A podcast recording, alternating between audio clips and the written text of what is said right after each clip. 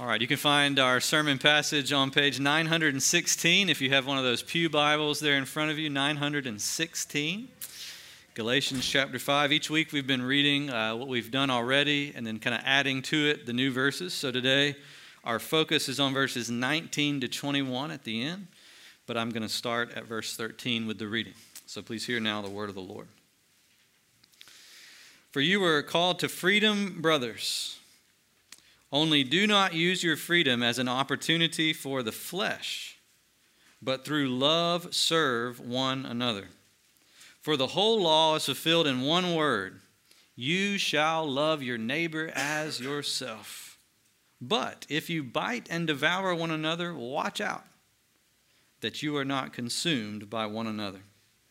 But I say, walk by the Spirit, and you will not gratify the desires of the flesh. For the desires of the flesh are against the Spirit, and the desires of the Spirit are against the flesh. For these are opposed to each other, so that uh, to keep you from doing the things that you want to do. But if you are led by the Spirit, you are not under the law. Now, the works of the flesh are evident sexual immorality, impurity, sensuality idolatry, sorcery, enmity, strife, jealousy, fits of anger, rivalries, dissensions, divisions, envy, drunkenness, orgies, and things like these. I warn you, as I warned you before, that those who do such things will not inherit the kingdom of God. The grass withers and the flowers fade, but the word of God endures forever. Amen. In the 1640s, or 1650s rather, either way, long time ago, there was a teacher at Oxford University in England who was burdened for his students. Now, you have to remember that back then, uh, college students were typically ages 15 to 21. So it was not like today where it's 21 or 18 to 24, right? Or even oh, sometimes even older than that, depending on how long it takes you. Amen. Uh, back then, usually they started college at about 15. So they were teens. They were uh, high schoolers, basically, at Oxford University. And he was burdened for his students because he watched them year in and year out face the same temptations and not perform very well against them. In fact, he saw two problems in particular. On the one hand, there were many students who didn't even know what temptation was. Uh, it would come to them and they didn't even know how to recognize it for what it was, and so they just got completely swallowed by it. But then there were others who knew what it was and they had been taught well and, and they were determined not to fall to it, and yet they fought it with all the wrong weapons. They, they went about it the whole wrong way. And as a result, they fought it but lost they came out not less sinful or more holy, but they came out more superstitious and more self righteous and maybe even more full of anxiety in their conscience. Either way, it was a disaster. And so this teacher had a burden that he turned uh, towards the Bible, especially towards the teaching of Paul in Romans 8 and then in passages like the one we just read, to help his students learn how to face temptation. And he called his series of talks The Mortification of sin, which is the title of our sermon this morning. And the name of that teacher was John Owen. His book is still in print. It never has gone out of print since 1650. It's a pretty short little book written for teenagers, although you read it and you think, man, those teenagers were smart back then. They must have been. Of course, they were at Oxford, so I guess they were. But nevertheless, you read it today and it is so relevant not much has changed in human nature or in teenage nature or in adult nature since 1650. And so the big question this morning is how do we mortify our sins? Paul, in verses 19 to 21, he's still talking about the work of the Holy Spirit. You might not know it, though, because he turns to talk about sin or about the flesh. And yet, what he's doing is he's trying to get you to see this one point. This was the point John Owen wanted to make to his students. You cannot mortify your sin without the Holy Spirit. In fact, only by relying on the Holy Spirit can you fight against your sin and win. Here's how In Romans 8, uh, for example, Paul says, If you uh, follow the flesh, you will die, but if by the Spirit you put to death the deeds of the flesh, you will live. And here he says, If you are led by the Spirit, you will not practice the things that prevent you from inheriting eternal life. And so let's look together at three ways that the Holy Spirit helps us mortify sin. And by mortify, in case someone doesn't know what that word means, mortify means kill, put to death. How do we mortify sin? Three ways the Spirit helps us if you'll look at your bulletin. First of all, He helps us know our enemy. Second, He helps us remember our inheritance. And finally, He helps us join the fight, which He is already doing. All right, so first of all, he helps us to know our enemy. Look at verse 19 again if you have your Bible open. Uh, Paul says something very critical. He says, the works of the flesh. So now he's talking about the works of the sinful nature. The works of the flesh are evident. What does evident mean? Uh, the, the NIV says it this way the works of the flesh are obvious. I like that translation a little better. The King James says the works of the flesh are manifest. They all mean the same thing. They mean you can't hide them and you can't really mistake how bad they are. Once you see it, you know what it's all about. Now, the reason why he's saying that at this point is so important to understand. He's already been talking about the flesh. In fact, he started talking about the flesh all the way up in verse 13. Don't use your freedom as an opportunity for the flesh. But up until now, he's been talking about the flesh at the inside level, at the desire level. He said the desires of the flesh are against the desires of the spirit, the desires of the spirit against the desires of the flesh. Uh, later in verse 24, he goes back to talking about the passions and desires of the flesh. He's talking about what goes on that you can't see in your nature related to sin. That in our hearts, we have a sin nature that has passions and it has desires which go against God. Now, the thing about it is, at that level, it's not evident. At that level, it's not always obvious or manifest that it is sinful or what the true colors of the sin is. Right? Temptation comes with a sweet voice. Sinful passions in the heart seem so pleasurable and so promising. It promises us all kinds of benefits. In fact, sometimes the voice of temptation sounds an awful lot like my own voice. And sometimes, catch this, it can even sound like the voice of God. Does not the Bible say that the devil knows how to dress himself like an angel of light? What does that mean? Except that the devil is super subtle on the level of desires. He's able to convince you that the bad things are the good things and the destructive things are the building things. But Paul says, make no mistake about it, as deceptive as sin is in the heart, once it translates into action, it becomes deceptive no longer. You see it for what it is, or at least you should. It should be obvious. I mean, just look at the list that he gives there in verses 19 through 21. This is a list of basically all the ways to wreck your life. Is it not?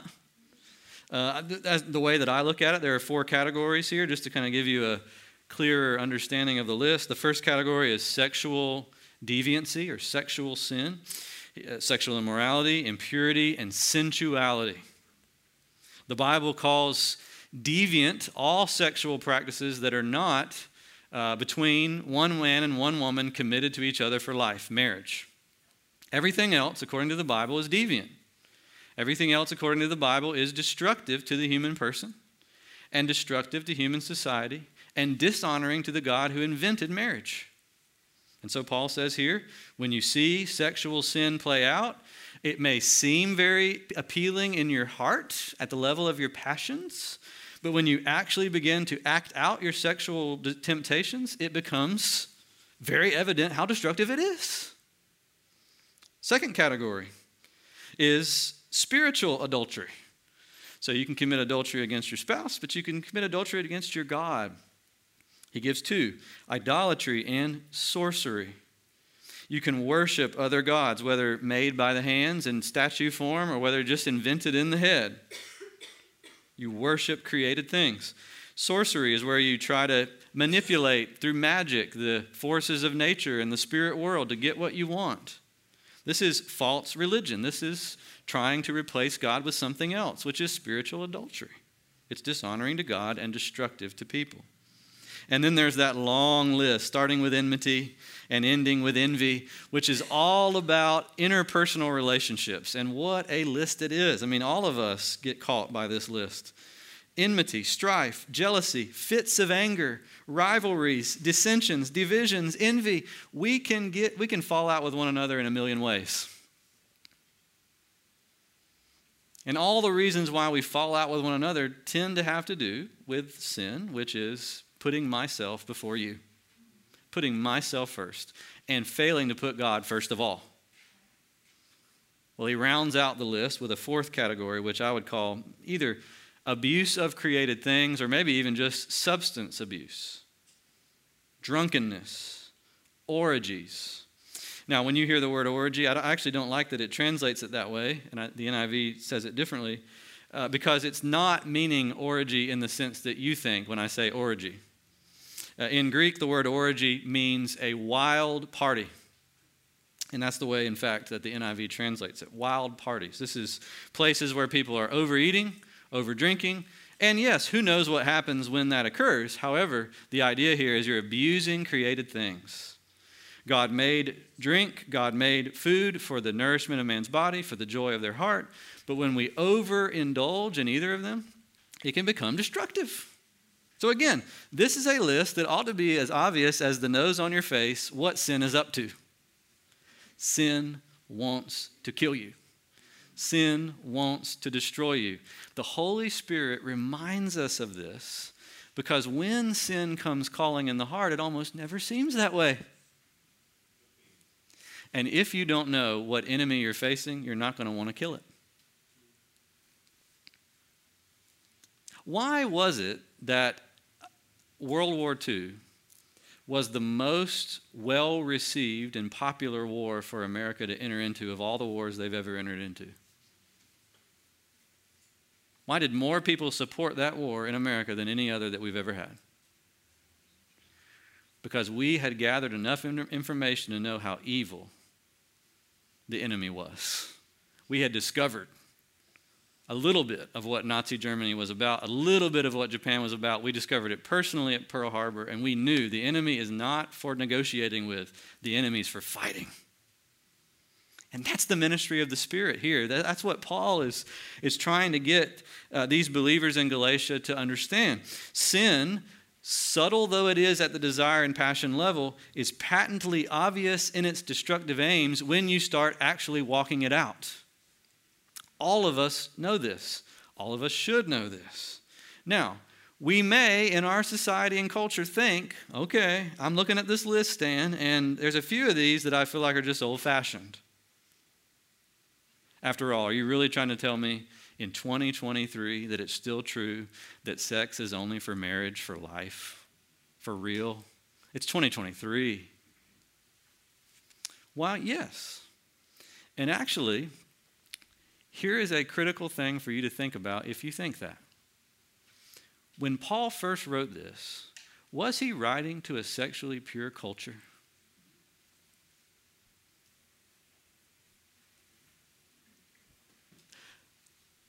if you, I mean, if you know anything about Rome or Greece or the Greco Roman world and empire of the day, you know this. This is why one scholar says it. He studied this history. He says, look, the Greco Roman world during the New Testament was known for its considerable openness in sexual matters. Very, very permissive, and, and permissive even in ways that today we would think, no way. They were permissive. And yet, when the New Testament writers talk about sex, they don't say, hey, you know, I know this is unpopular, so don't worry about it. No, they still continue to come with the light. And they continue to insist no, God knows better than you. That actually what you think is good is destroying you. And it's destroying the world, and it will continue to destroy you until you bring it to God and have Him heal it. To have Him put you back together again. And I'll say to you, that's exactly what this message should do to us today. It's no new thing. We shouldn't flatter ourselves to think we're progressive in these things. It's not progressive to go back to something that was a common belief in the first century, right? That's regression. That's going back behind the benefits of Christianity and the benefits of the scriptures. And what the scriptures would tell us today are the same thing that Paul stood up to say in Galatia, a place where he probably would have been hated for saying it back then, that God has a design for sex. And by the way, He has a design for everything else in your life. And His design matters more. Anything that deviates from His design, even if it feels good, even if it seems good in the eyes of men and women, is nevertheless a mortal enemy that intends nothing more than your destruction. Nazi Germany is not to be negotiated with, neither is sin. Or to give another analogy, in Florida, we know why the signs by the lake is there do not feed the alligators. Right? We know why those are there. We have them there, not because we don't know, but because visitors don't know. Why don't you feed the alligators?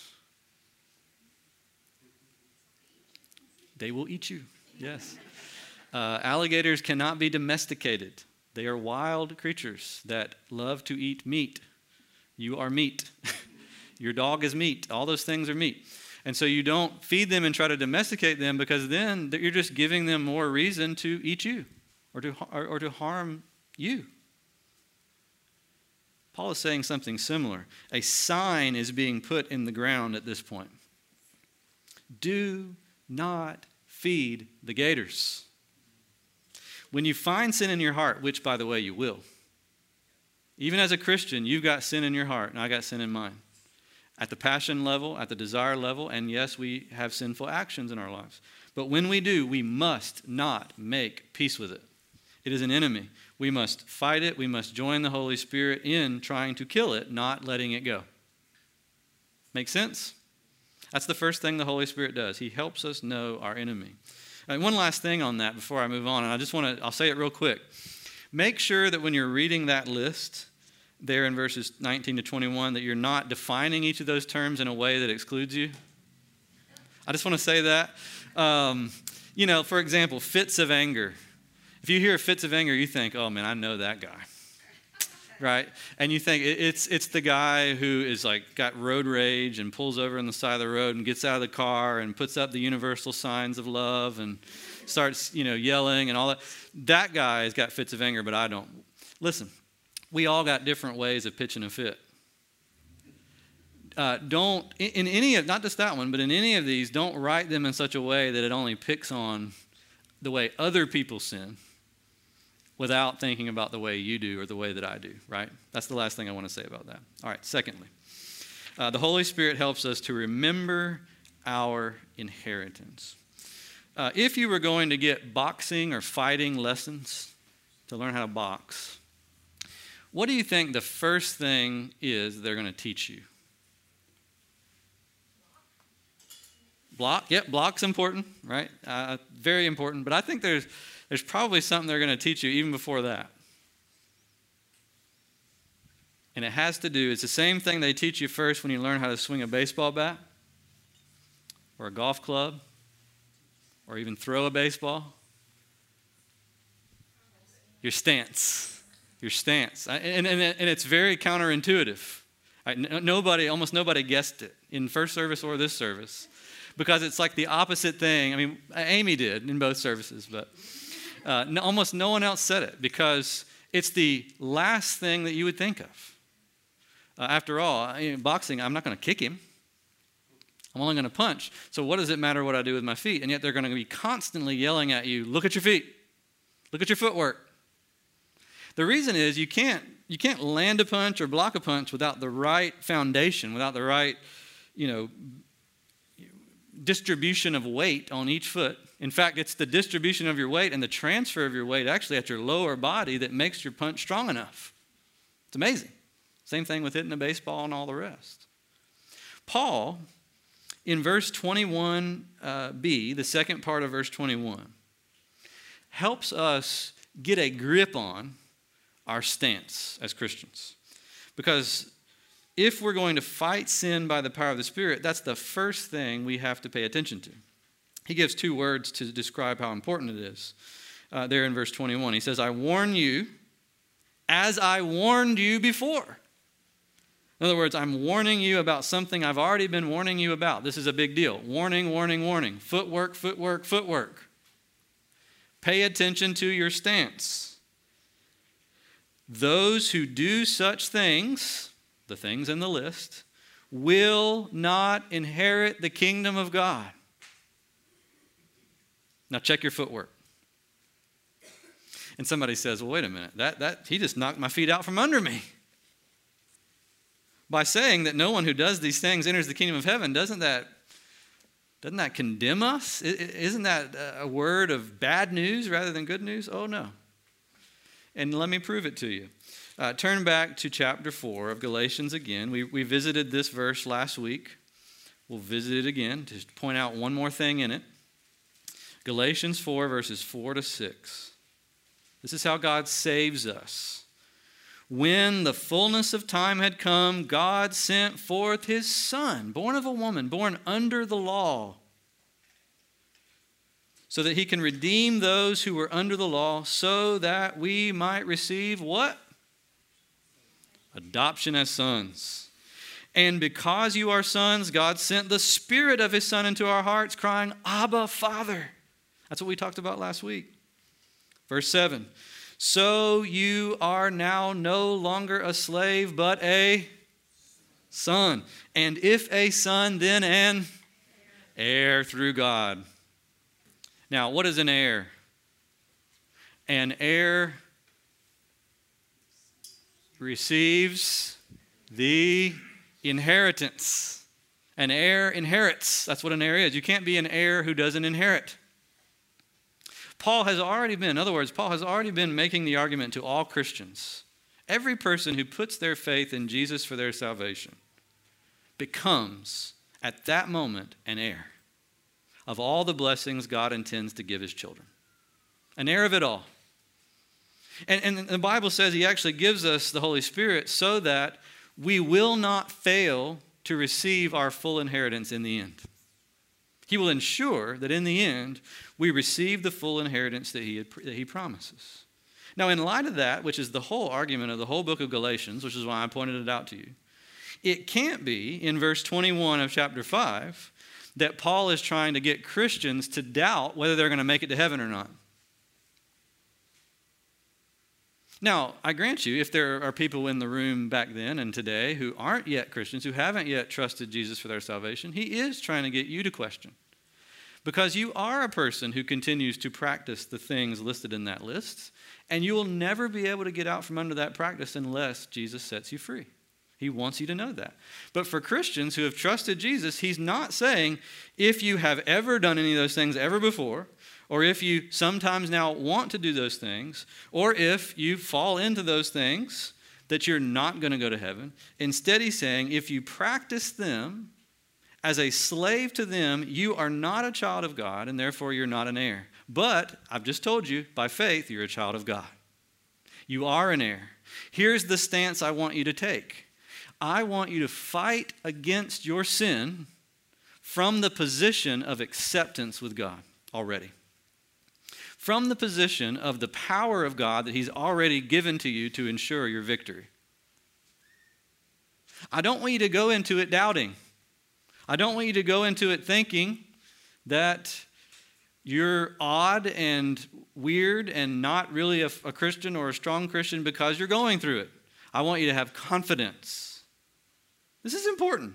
I don't know about you, but when I face temptation, when I feel my sinful desires rising up and I commit sin, I tend to do the opposite. I lose my stance. I, start doing this number. If I were really a Christian, I wouldn't have that temptation. If I were really a Christian, I wouldn't want to do that again. If I were a Christian, I wouldn't have done that. I wouldn't have said that. I'm never going to change. You ever talk like that to yourself? You know what you're doing when you do that? You are entering into a debate with the Holy Spirit.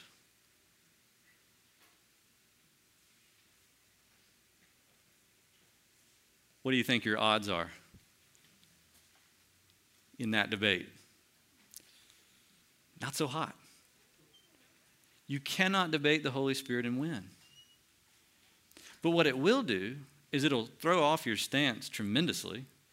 And the more you beat yourself up and refuse to listen to the Holy Spirit in moments of temptation and moments of sin, the, actually, the less effective you will be at resisting it.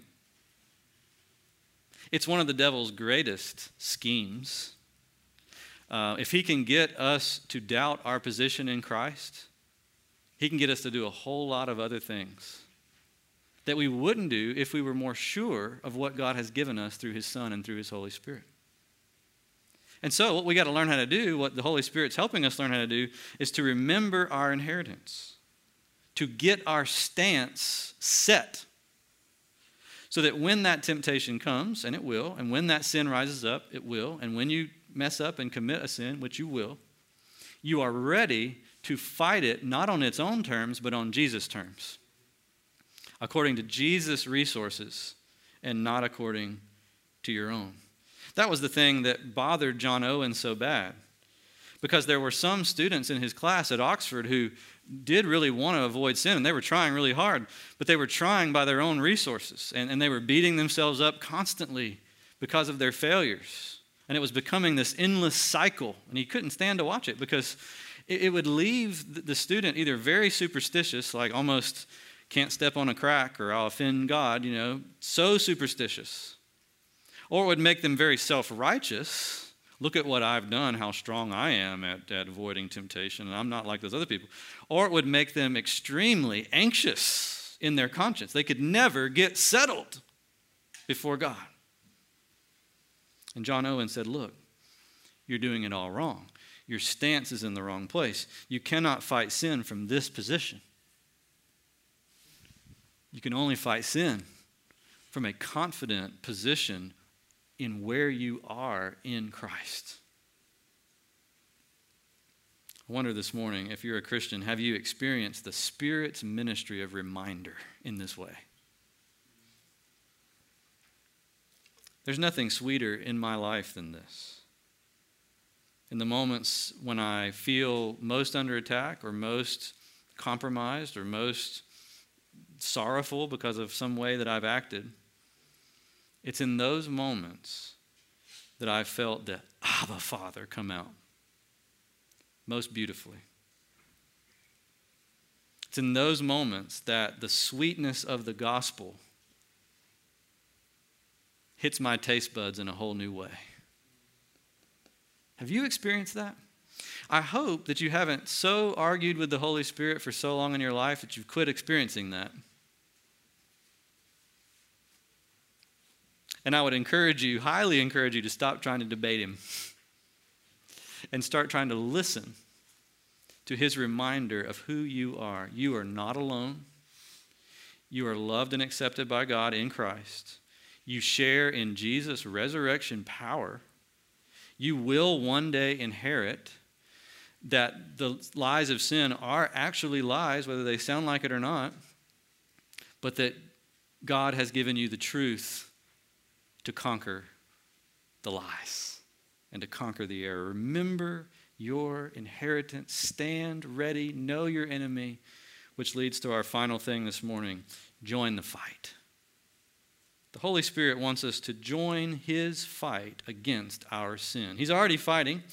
We talked about that a couple of weeks ago. The desires of the flesh are against the spirit, and the spirit's desires are against the flesh. These are opposed. The spirit comes into our hearts and he picks a fight. He is already battling our sinful nature, but we need to join him. From that stance, We need to join him and start dealing some blows. When temptation comes, you can punch back. Let's talk about how to do that. Now, I, I heard a story once that illustrates, I think, the reason why we need to join. Uh, an old preacher friend of mine, he's a retired minister now, he's actually in his 90s, uh, talks about how once he was invited over to a parishioner's farm, and his parishioner on the farm had a mill, you know, an old mill that ground up grain, and it was a really old school mill. It was one where they had to attach a horse to a to a rope around a pole, and he would just, the horse would walk around and around the pole all day long, and it would cause the wheels to turn, which made the mill to grind. It's really old school. Well, this guy had, had uh, begun to retire some of his old horses, and when he retired the old mill horses, he'd put them out to pasture, and they could live out the rest of their days, you know, eating the grass and just having a good time, not having to walk around and around in a circle.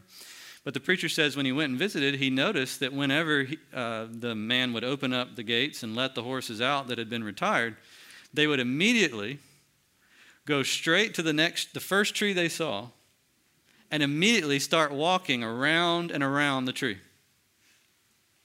And they would do that all day unless somebody came over and tried to keep continually redirect them. Now think about why, why is that true? Why would a horse do that? And I know we're not horses, but there's some similarities here. Why would a horse do that? Habit ingrained. Old habits die hard, right? I mean, you have a certain way you do things, and it's really hard to stop doing it, especially if you've been doing it for a long time. Now, we're not horses, but we are, at a very similar level, creatures of habit. Are we not? It's more complex with us. I get it, more complex than a horse. But nevertheless, isn't it true that given half the chance, even when we're set free, we'll go back to an old slavery that we don't have to go back to, but we do it because it's what we know how to do. This is why you have to join the Holy Spirit in the fight. And this is also what the horse didn't have. The horse doesn't have the Holy Spirit to help him not circle the, the tree. A Christian has been given the Holy Spirit to set him or her free from whatever tree they've been circling. That if you join him in trying to put sin to death each time it rises up, what you'll do is you'll eventually begin to make new habits in place of your old, weakening the old habits and strengthening the new that he is planting within you. We're going to begin next week to talk about the planting of the Spirit, the fruit that He puts into our lives. Those are the new habits that He helps train us in. But He's also there to help us kill and take stabs at those old things, those old things that rise up in our hearts, so that more and more over time they are weakened and drained of their power. This is what John Owen meant by the mortification of sin if by the Spirit you mortify or kill the deeds of the body, you will live. Paul here in uh, verse 21 says, Those who do such things will not inherit the kingdom of God. But the key to understanding Paul's meaning is the word do. You'll notice in your Bible, probably, there's a footnote by the word do. What does the footnote say? Mine says, make a practice of doing. That's the ESV's footnote. Make a practice of doing. The reason why it says that is because the word do there is a present, ongoing tense verb. Those who are doing such things, those who are continuing to do such things without being set free. Those who make a practice, have a certain way of life that is characterized and dominated by sin, those people actually aren't Christians, Paul says. They have not yet been set free. Christians, while they may momentarily do or want to do any number of these things and may even fall grievously into one or two of them, nevertheless, because of the Spirit within them, cannot and will not make them a steady practice without His resistance.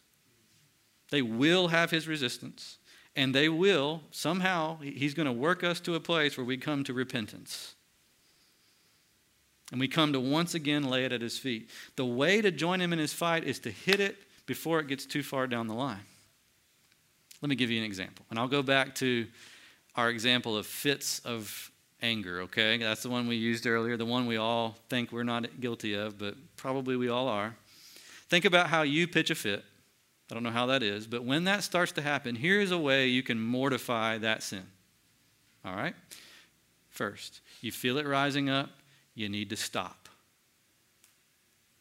And you need to do the following things. First, invite the cross into the conversation. Invite the cross into the conversation. Here's what it sounds like Oh, Lord Jesus, I am very angry at this person right now. Lord Jesus, I want to pitch a fit in my way of pitching a fit. I realize when I'm angry, it's almost never pure. Some, I may be justified in part of it, but I know there's probably part of it I'm not justified. And I know the way I want to act it out is not very just or good. It's going to make me look foolish. I'm going to regret it immediately. It's not good. I know this at the cross, there was a perfect wrath, a perfect anger that was not sinful at all, never was, because it was your anger.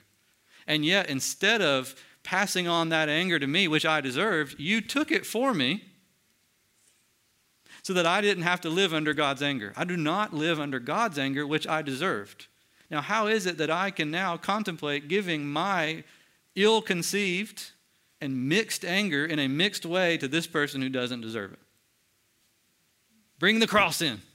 Now you say that's a whole lot. Yeah, it is. It takes a little bit of time to learn how to do this, but this is a very important practice. Right at that moment, as soon as you feel the passion rising, well, then, don't just bring the cross, bring the resurrection into it. Jesus, you were raised from the dead. That meant you satisfied God's anger forever. You, you were vindicated. And I was vindicated with you. You were raised, it says, so that I could be raised with you. That means I do not have to live the same pattern of life that I've always lived. I can change. I don't have to give in to this passion at this moment. It's not because of my strength, because, Lord, you know my strength is little, but it's because of the power of your resurrection. If a dead man can rise from the dead, I cannot cuss this person out. Help me. And then at the end of it all, if I still feel like doing it, I just start praying, Abba, Father. Abba, Father. Oh, Father, I don't know why I'm ashamed of how I feel. I'm ashamed of what I'm doing. Help me. And the Bible says, even in our weakness, even when we can only get out groanless or wordless groans in prayer, wordless groans, the Holy Spirit is there to pray with us and to help us in our weakness. Let me tell you, this, that's the advice, by the way, that John Owen gave to his teenage students in Oxford. And let me tell you, it works. It's biblical. Uh, it, it does not produce self righteousness because it ain't nothing I'm doing. All I'm doing is helplessly throwing myself on Jesus every single time. It doesn't produce anxiety because I know Jesus is already there. He's not left me, He's not abandoned me in my moment of need, He's near to me. It doesn't produce superstition because I'm not trying to invent all these ways of whipping myself and, you know, beating myself into submission. Instead, what I'm doing is I'm just relying on the work of God for me in Jesus, trying to obey His word. It's simple, not superstitious. It's all out in the open. Let me tell you, over time, I'm not saying the first time you do that during a fit of anger, your anger will be cured. But over years,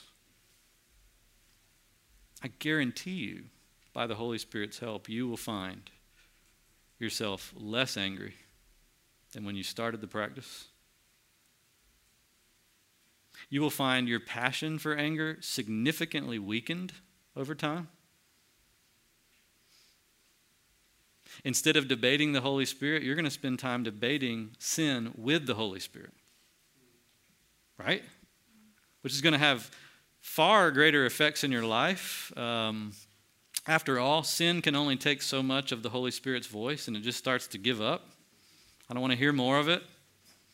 And so, after a while of bringing the cross and the resurrection and the Spirit into the conversation, that temptation is going to come back probably, but it's going to come back in a far weaker form. Now, here's the thing as soon as you get anger weakened over about 20 years, then you'll discover another sin that you need to start on. Then you'll get that one, and then you'll discover another one and another. This never ends. Brothers and sisters, there's a reason why when someone becomes a Christian, God chooses not to make them perfect right then. There's a reason why no one attains perfection in this life. Why is that, do you think? Sweet dependence. Learning how to depend. Learning how to give the glory to God and not to yourself. Learning how to call on Him as a father who wants to answer His children. Learning how to love. If by the Spirit you put to death the deeds of the body, one by one you will live. Not by might, not by power, but by my Spirit, says the Lord. Amen.